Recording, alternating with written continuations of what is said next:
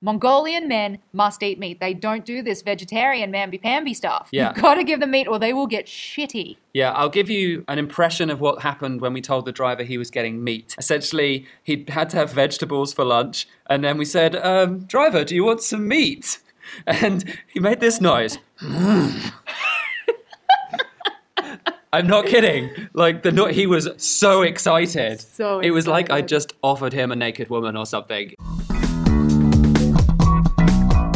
This is the Travel Freedom Podcast. I'm Tomo. And I'm Megsy, and it's time to collect your ticket to world travel and a location independent lifestyle. Every Thursday, we'll show you how we travel the planet in style, full time, for as little as $200 per person per month. And every Monday, we interview digital entrepreneurs who reveal the methods to creating a location independent online income. So, subscribe on iTunes now and discover travel freedom for yourself with the Travel Freedom Podcast.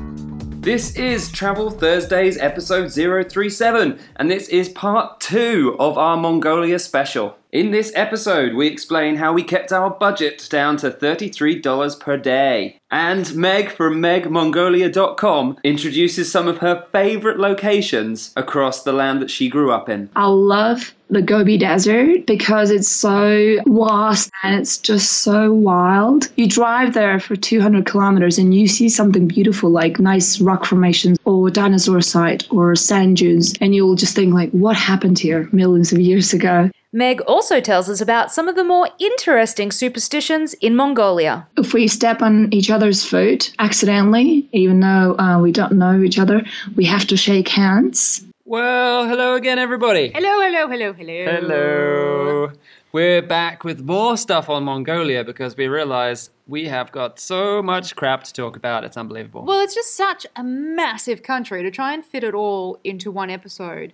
We were just like, oh, but I still want to talk about this, and we still have to talk about this. So we've had to break it up into a couple of episodes so that you get all of the awesome Mongolia information. Yes, so last time we talked about breaking down in the Gobi Desert, which was a bit of a trial, that's for sure. that was fun. And we also talked about staying with a real nomad family in the far northwest of Mongolia. Which actually was fun. Yeah, that was very fun, very interesting. We actually spent two or three different occasions staying with different parts of the family around that region. did. Which was really, really interesting. So if you didn't catch that episode, that was last Thursday's episode 035.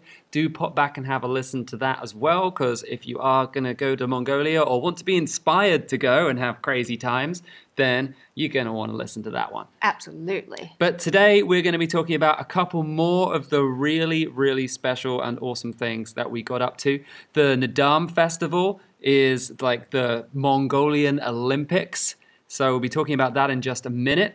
Doesn't have quite as many events, but we'll get onto that. The other thing, of course, the really important information that any of you guys who want to visit these sorts of places on a budget will need how we managed to travel Mongolia for a month overland for $33 per person per day. That's pretty cheap. Totally. For Mongolia it is, because everything's pre-booked tours and oh, you have to pay all this money, and but we managed to uh, negotiate. Because it's what we do, we hustle. Yep, and we managed to go a bit on the independent side compared to your standard tourist turning up for a one week sort of tour. Yeah, which definitely was, uh, it made life interesting. Yeah, there were some strange situations, but we'll explain more of that in that section coming up after the Dam Festival. Yeah, so one of the main reasons we decided to go in this particular time of year, which is sort of like July. July-ish, yeah, was purely because we really had wanted to see the Naadam Festival. One, you don't want to go in winter because it's freaking freezing. Yeah, it gets down to like minus 40 or Yeah, something. so you have to go in the summertime if you want to visit, and naturally, this festival's going on. Naadam is the big one, and as we said, it's like the Mongolian Olympics. However, they only have three events. Yeah, so you got wrestling is like the pride of all the events. I think that's the main one. Absolutely. And they wear these tiny, tiny jackets, which are just like arms, and bare chests are on display. And apparently, this is because a woman once entered the competition and won. oh yeah. And it was very embarrassing for the men involved that they were beaten by a woman. So now, this particular attire that uh, shows off the boobies will make it quite clear if a lady is trying to compete. Yeah, some of these men do have some serious boobies going on. Yes. But you can tell that they not, they are not lady boobies. No, they are moobs, not boobs. Yeah, exactly. That's quite clear. so it's quite an interesting story. And I suppose the pants are sort of, they got like these little, uh, Little speedos Yeah, kind of things that they wear. Speedos. It's all out, like it's all there. and it's very traditional colours. It seems to be blue and red are the main ones. Yeah, That's it. absolutely. Everyone wears the same sort of thing. And so there's everything from the kids all the way up to the big dudes. Rah. massive That all guys. do their wrestling in the main arena, and that's the big event. They also do have archery, which is really important in Mongolian culture. Yeah, and that's men and women you see competing in that one. Absolutely. Although I don't think they compete against each other. It's women against women, men against men. that's true. But I suppose that's pretty similar in most Olympic events, so yeah, exactly. doesn't make too much difference. And then one that's really interesting and a little controversial is the horse riding event. Now, the reason why it is controversial is because it is actually a horse race that's ridden by children, generally of the ages of about 5 to 13 years old. And sadly, pretty much every year at least one child will die. Yeah. So it is like a rites of passage thing, though, and it's a massive honor for the family if their child wins. But yeah, it's quite a dangerous sport for kids, and they're riding 15 to 30 kilometers in one session, and apparently up to like a thousand horses can be involved in one race. Depends on the area you're in and how many people actually live in that area and are going to compete. So it's a pretty serious event, though. Oh, absolutely. They It take it very seriously. Very, very serious. So, yeah, we managed to see all of these events. Now, the main thing you'll see if you look up online for the events that tourists go to visit, it's always shown in Ulaanbaatar, which is the capital. And it's like a three day event that happens there. And it's huge. Lots of foreigners turn up. A lot of locals turn up as well. And all the best athletes from around Mongolia all come to Ulaanbaatar to compete. But that's the most prestigious event in the whole country. So everyone wants to try and win at that it's one. the big shit. Yeah. Yeah. But of course, the one problem that you're going to have if you go to that main event, you are you're going to be there with all the other people that are coming in. Like the capital is full. It is the event of the year every year. It's Yeah. massive. So there's massive amount of crowds. Also, the prices of tickets to get in is quite inflated. It's really expensive to get in and see these events. So we actually decided to bypass it and go and find some of the more rural, authentic. Well, it's still authentic. It's all more- authentic, The more rural versions of Naadam. Yeah, so essentially, when we turned up to Mongolia, we came just after the festival had finished because we'd read online that there were some other Naadam festivals that happened outside of Ulaanbaatar later in the month. So we went, okay, we'll skip the crowds, we'll skip all the queuing for getting on the train because there's only a few trains to Ulaanbaatar every day. And we'll it'll make it a lot easier on us. And we got there and we spoke to our agent friend who was trying to set us up with a driver to go and see some of the country. And she's like, ah, there won't be any more events. It's too late now. And she's Mongolian, so we were like, but we looked online and this information was there, and we thought we were going to be able to go and see the the late Naadams, as they're called. And well, we made a phone up the tourist office in the end to say, come on, don't just give up. We've come all this way. We really want to see this local festival. And yeah, it turned out there was at least a few more happening at the end of that month. But even they weren't too certain on the dates. No, the tourist office was still, we're not 100% sure it's probably around these dates. So some of these things are so just organized by a local community that they're not really something you can find out about easily online. You actually have to turn up and start asking around. You might even have to drive to some town and it's all word of mouth. It's really that old school. Which is pretty much what we did. We had heard that there would be one in a town called Tsetserleg. And even though they couldn't really confirm the dates, we knew around about when it was going to be. So we decided to just head out there in the Russian van and try and turn up so we would be there around about the time it was meant to be and hope for the best. Yeah, and fortunately, we did arrive just in time. We got there the night before, in fact, and there was loads of people that all come in from their sort of nomadic countryside areas into this sort of medium-sized town, which much smaller than Ulaanbaatar, but really still just somewhere where everyone came together and there was just fields and fields full of tent after tent people had actually brought their own gers to set them up next to each other and you know they'd be there for a few days this was a major event for them Absolutely. Now, as foreigners, it wasn't advised for us to set up camp with the locals, just because it is a festival time and the Mongolians like to drink. And when they drink, they get a little fighty fighty. And so it's best to just not be in that sort of situation. So we were camping, but we found an area away from the town a little bit so that we were going to be in a safe sort of zone. Yeah. So, and that was all good. So, we're camping for free. It's free to camp almost anywhere in Mongolia. The only time where you're going to get charged is if you go to a specific camping ground or in the grounds of a hotel or something like that. Yeah. But yeah, if you're just out on the steppe or just outside the city limits of any town, it's completely free. Yeah. You just set up your tent wherever the hell you want. That is like a Mongolian national law. Absolutely. Because, of course, they are nomadic and they camp everywhere. But still, we made it to this event and it was really, really, really local. Uh, there was probably about 10 or 15 other foreigners that had turned up, and somewhere in the region of about 2,000 locals, maybe 3,000 locals, with all the wrestling going on. You could walk right out into the ring, so you were literally like 20 meters away from the people who are competing. It was a bit of a free for all in that sense. Whereas if you're in Ulaanbaatar, I'm told that there's sort of a boundary line at the front. You might have a seat that's further back in the stadium, so you might not even be able to see that well. The local event, well, it's not as police, but I mean, it's not as fancy, it's not as much of a spectacle. It is very, very local. It's exactly what you'd expect. The But the locals like to get up there as well and cheer on their boy and or whoever's competing, and they like to get up close and close to the action, but not so close that they get kicked in the head by a wrestler. Yeah, but I mean, it's not like this massive, massive celebration. It feels local. Yeah, it was like held in like just imagine what your high school like football oval was.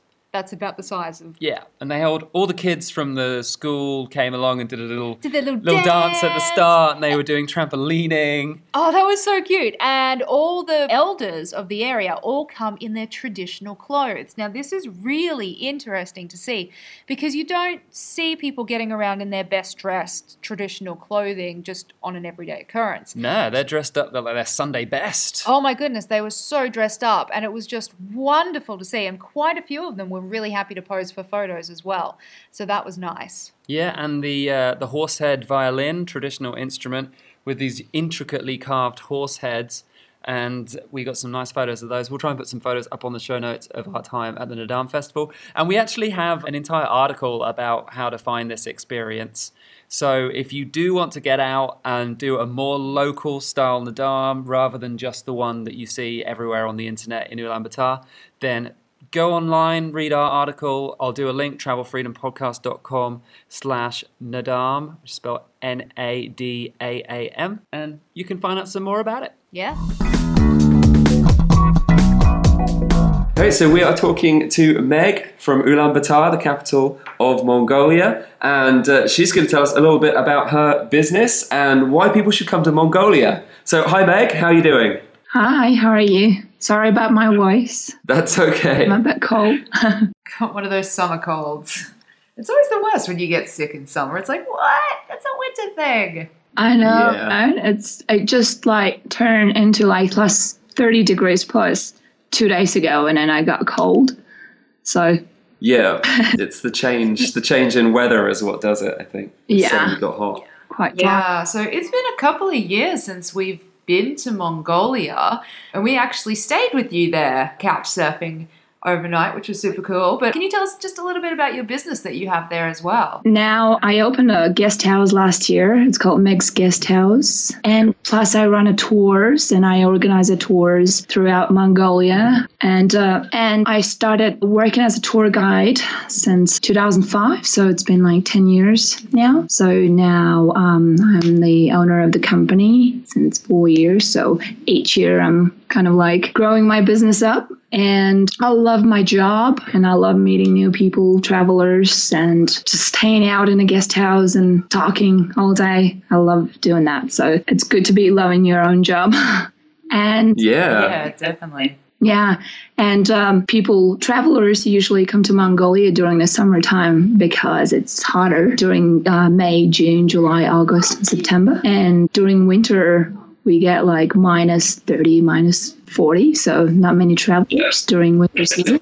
Not so good for tourism, though. Yeah, but we do get like ice festivals and stuff, uh, camel festivals in the Gobi Desert. So Mongolia is trying to, well, tourism sector is trying to improve the winter tourism here in Mongolia. So yeah, everything's developing. I travel a lot myself. Like I've done Africa, Europe, Australia, New Zealand, and some parts of Asia. So I ask from travelers why they want to come to Mongolia, and obviously the nature is amazing in Mongolia Yeah. and so wild, and then just landscape is just steppe, nothing's on it, and Yeah. Gobi Desert we have in southern Mongolia, and finding dinosaur fossils everywhere in the desert. and Yeah, it's amazing. We had a fantastic time traveling across the landscape and the, the way that it changes as you travel as well.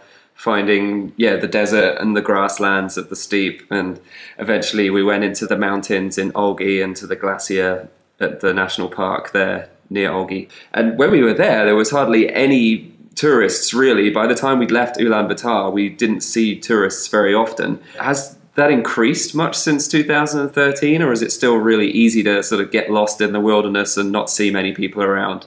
It's still like that. Mongolia is huge. Mongolia has a huge landscape, and uh, you just go out of UB for like like hundred kilometers, and you just be in the middle of nowhere. So there are some travelers, tourists around, but you won't see much at that certain times. so Yeah, it doesn't feel like it's got much busier than it was two years ago. Like tourism's pretty steady rather than growing. I think it's still the same, but Mongolia was the official partner country of Berlin, the tourism exhibition in Berlin. So uh, Yeah. we are expecting about 1 million tourists this summer, 2015. And, but we have had like around four, three to 400,000 tourists each year. Yeah, so that's actually going to be quite a difference this year then by the big sounds of it. That's what they're hoping because Yeah. tourism industry is increasing and mining industry in Mongolia is a bit going down. So government's hoping to get more tourists and more Yeah. like you know money to to the country. And I'm helping. Yeah. Yeah, well, speaking of the mining industry, we noticed they were building a lot of roads when we were there. And so we were still traveling off road a lot, but there were just like little stretches where they'd finished the roads and we could use them. And it made traveling across the country so much easier when we could use a bit of road because Yeah. it it's a very bumpy, adventurous experience when you're going fast off road in a, in a Russian van. But are those roads sort of opening now? Is that going to make it easier for travelers to get around the country? Well, their um, infrastructure is also developing, growing up, but not much. Like the roads to the actual destinations, like especially like in the Gobi Desert, like to the big sand, uh, Khongoryn Els, sand dunes. There's no road. It's still the same, but only roads like the paved roads are being built is to the capital cities more, and Yeah. from the capital city to the mining area, basically. But you would still be on an off road, like basically half half of the destination. So Yeah. uh, the mining, of course, mining is building a paved road, but more like to the mining to the border, you know, Chinese border where we export our coal and gold or whatever it is. So the road is just useful for that. I don't think uh, mining roads are really useful for Mongolian tourism, though. It's nice when you find one, though. It was- Oh, yeah, yeah. it- A it's a nice nice break change. from the bumpy. but we we still enjoyed the bumping around on the off-road It's the stuff. it is it? quite a fun experience. Yeah. if the break is also nice. But So, of course, getting out of the major cities is all uh, what Mongolia is all about. You've got to get out there into the nature. So, what is your favorite place in Mongolia outside of the big cities? Well, I'm Mongolian and I'm interested in my own country, and in every part of this country is beautiful. But I love the Gobi Desert because it's so vast. Kind of like you drive there for 200 kilometers and you see something beautiful, like nice rock formations or nice cliff or dinosaur site or sand dunes, and you'll just think like, what happened here millions of years ago? And it's just so wild and I love geology and paleontology. Dinosaurs and stuff. So it interests me more than like lake area or mountainous area. And then uh, my second favorite part is the Western Mongolia, the Altai Mountains, and those uh, different ethnic groups in Western Mongolia is really quite interesting, like the Kazakhs and Tuvas and some other ethnic groups that interest me a lot. So I'm kind of I'm a tour guide, right? But I kind of act like a tourist when I see different ethnic groups, and I take a picture and stuff. And sometimes I just forget to translate between tourists and locals. So Yeah, I'm that interested.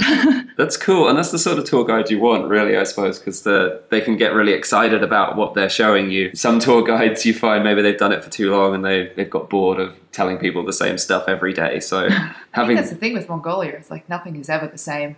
no things do feel like they change when you go back or you go through the the fields. Everything feels like it's changing all the time. It's uh, such an organic place. It's amazing. Yeah, I don't think like people travelers ask me like, do you ever like get tired of this place? Like coming here a hundred times again? And I'm like, nah. I still take pictures and I still get get amazed. Yeah, it's so vast. It's just there's just so much, and the journey to get to each place, it really feels like a, a full. Yeah, it's a journey. It's an expedition. It's an adventure every time you move between one of these destinations to another. But speaking of like specific destinations, obviously the Gobi Desert is amazing. Is there like one bit in the Gobi Desert where you arrive, like somewhere that's got an actual name, perhaps that people can then look up online and look at photos and dream about going there? Somewhere that you think's like a really fantastic spot to stop and, and photograph. My favorite place in Mongolia would be the Flaming Cliffs down in South Gobi because Flaming Cliffs is named by a Roy Ch- American adventurer, Roy Chapman Andrews, who first explored, excavated the dinosaur fossils and eggs in 1920. And he took a lot of um, fossils and eggs back to America, uh, which is in the Natural History Museum in New York. And he came back uh, like two or three more times to find more fossils and eggs and stuff around that area. So he named that place uh, Flaming Cliffs because it looks like a flaming fire by the like sunset. And uh, yeah, I love that place. And there are fossils around, but it's not like easy to find it though. So if you find it, then just like hide it. Don't take it. Yeah, you, Yeah. you don't want people removing these fossils from Mongolia. Really, they need to stay so more people can appreciate them. Yeah. It's more like a take a photo, leave a footprint, right? Yeah, that's a good idea. It's sad that people come and take the stuff away, and I know it happens in other countries as well. Yeah. Um, but yeah, you know, future generations want to see these things. So yeah, hopefully everyone. I think everyone listening to this show is probably a bit more conscience, uh, has a more conscience about travel. Well, we hope so. We hope so. I think people listening to this show are, are real travelers and they're really interested in protecting the planet for everyone else to enjoy their travels. But yeah, so there's obviously there's loads of history, not just the prehistory. There's also uh, Mongolian history and Mongolian people. Uh, we're always interested to find out about sort of historic facts or superstitions about a culture that listeners wouldn't know, like something that Mongolians know but foreigners probably haven't heard about. Is there any superstition you can tell us that will amuse and amaze us? Mongolians are very superstitious people, I would say. For an example, if you whistle in the house or in a ger, basically inside, that means you're calling the ghost, uh, you're calling the devil. oh. So, Oh, so no one will ever whistle inside the house. yeah. oh, it's lucky we didn't do that by accident.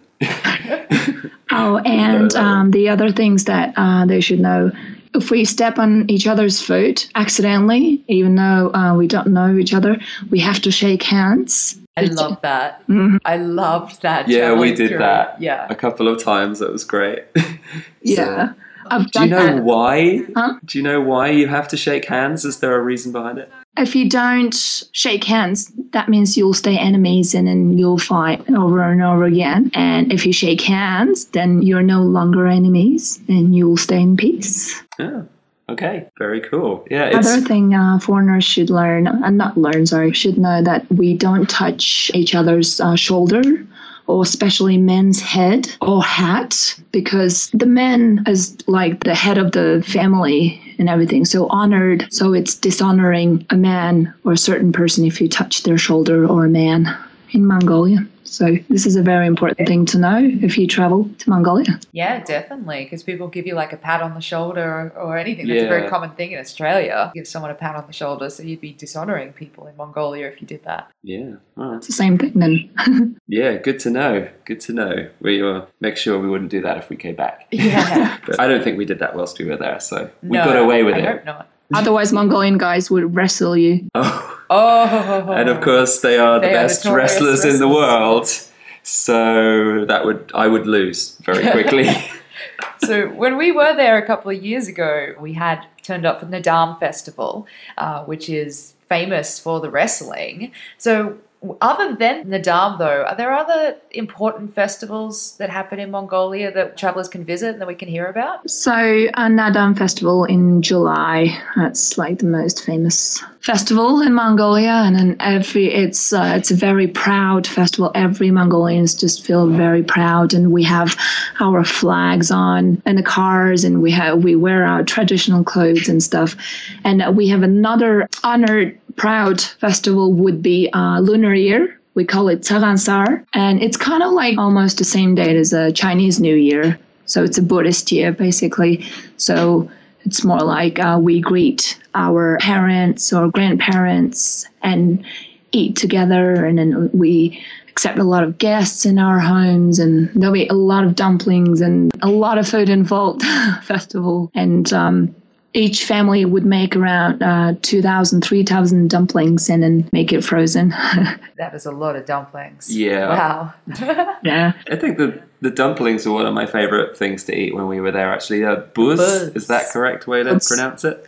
Bods. Yeah, buds, Bods. Yeah. buds. Okay, I've almost got it.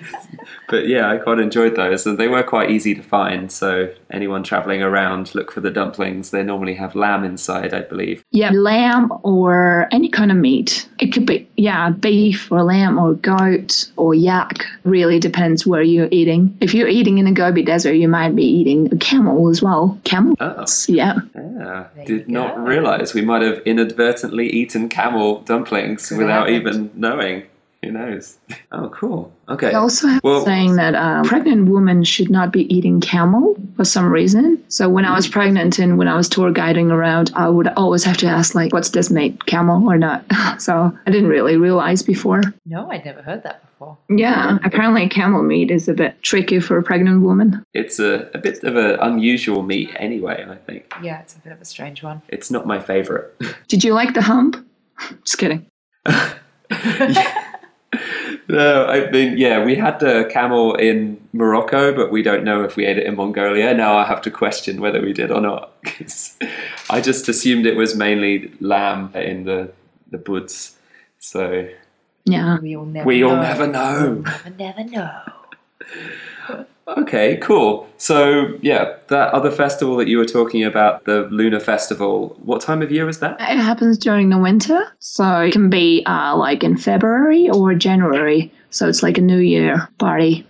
Cool. So, if people are willing to brave the Mongolian cold, then they can come and enjoy a completely less visited festival. I guess very few foreigners have ever even been to see this festival or to visit during that time. Yeah, some I've uh, done one, uh, two different trips for for that festival, but travelers were weren't actually expats from UB, so they lived in UB and they wanted to do it. They wanted to uh, see the ceremony, New Year ceremony in the countryside. So I took them out, and we had lots and lots of dumplings, everyday dumplings, breakfast, lunch dumplings, and obviously always vodka involved in Mongolia, Chinggis vodka, Yeah. and a milk tea.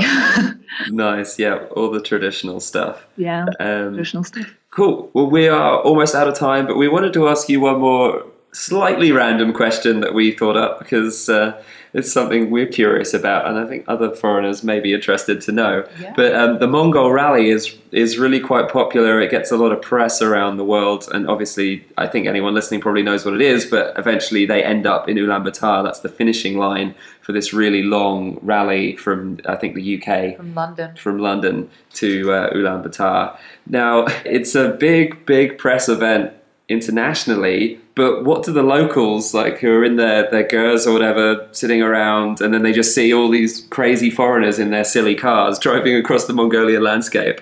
What is the the local opinion on this rally? I love the way, obviously, I heard about Mongol Rally, and um, I love the way that they do this to get charity work done, right? Yeah, Yeah, it's all for charity. All the money that's raised goes Yeah. towards charity. So it's all for a good reason. So I uh, love the way that uh, they raise money for charity for Mongolian kids and whoever's in need help, vulnerable. And also, I love, I think uh, a few years ago, I like the way that they auction their cars, and some people, you know, can buy their cars a bit cheap. That's good. But a lot Yeah. of, uh, some of the Mongolians' opinion is like, why would they bring their junk, some of the junk cars that they used to uh, have? but not anymore, I think. But some, only some, a few Mongolians that they didn't like the way that all the, the cars all the way from England to Mongolia is just like they think that it's like a waste place. ah, they because they leave all the cars there once they finish, they just dump them in Ulaanbaatar. Is that the problem? Yeah, so I heard some people like Mongolia is not a waste place. So yeah, dump the cars and stuff. But now I heard that uh, they're taking the cars back to England or wherever, right? Ah, Which is another okay. good thing. And I love Mongol Rally, and I would love to do it one day. Uh, It's been always in my dreams, so uh, I'm gonna do it.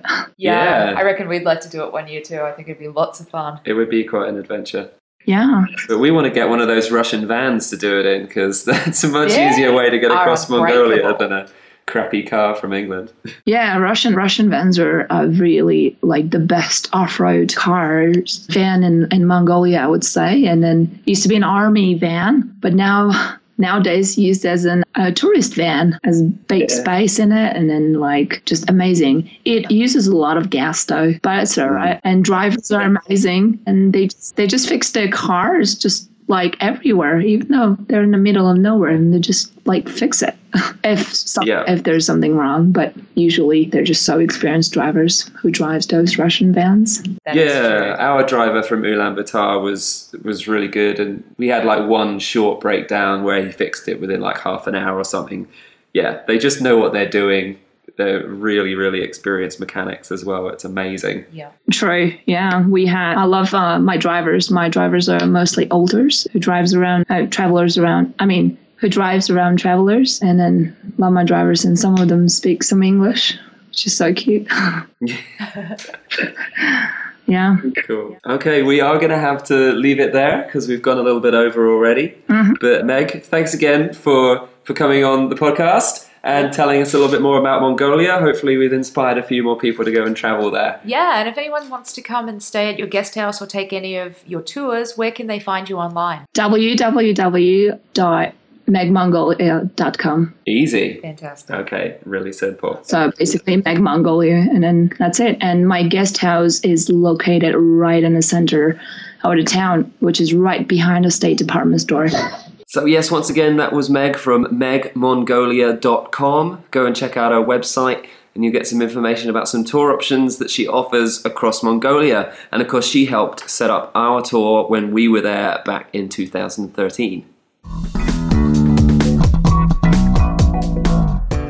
Okay, so as promised, we're going to run through a bunch of the reasons why we managed to travel east to west across Mongolia for only $33 per person per day. Yeah, which is pretty good considering most tours online are asking for at least 90 per person per day. And that's without the cost of actually getting to where the tour starts, which is usually Ulaanbaatar. Yeah, exactly. So, number one, a lot of people obviously they turn up and want to do the Ulaanbaatar Naadam, as we were talking about earlier, much more expensive. You go out into the local countryside, it's actually free to do it. So, if you can arrange your tour around turning up at a location where it's happening, you will not be spending $50 per day, or I think it's roughly $50 a day. It might be $50 for the three days to pay for a ticket to get into that. Plus, all of the extra inflated costs of accommodation that you'll have if you're in Ulaanbaatar during that festival. Exactly. And if you are wanting to go out into the countryside, which of course you're going to, You have to really don't go to Mongolia Don't and skip just- that because that would be pointless. Don't just stay in Ulaanbaatar. But head out into the countryside. You will need to hire a Russian van to do so and a driver. One of the best ways to keep your prices down is to share the cost of that van with other people. So if you just turn up there and there's just yourself or like just the two of us as there were, that would have cost us a fortune. So we reached out to people in different hostels and on couch surfing and we managed to hook up with a bunch of people to share the cost with us. Yep. and so there was actually six of us, no, seven of us plus a driver. Yeah. Normally there'd be a maximum of six people, but we went without a guide. I mean, really, the question about guides. I think you probably should get a guide or at least a driver who speaks really good English. If you can find a driver who speaks good enough English, then you probably don't need a guide and that will save you money. Having the guide will cost more. We skipped the guide. Our driver really only spoke Russian. One of the guys we went with spoke a bit of Russian. We had a lot of miscommunication along the way. Yeah. You know, we'd drive for like an hour and a half in one direction and then we'd be like, Are we going to the place we want to go to? And the driver would be like, Oh, no.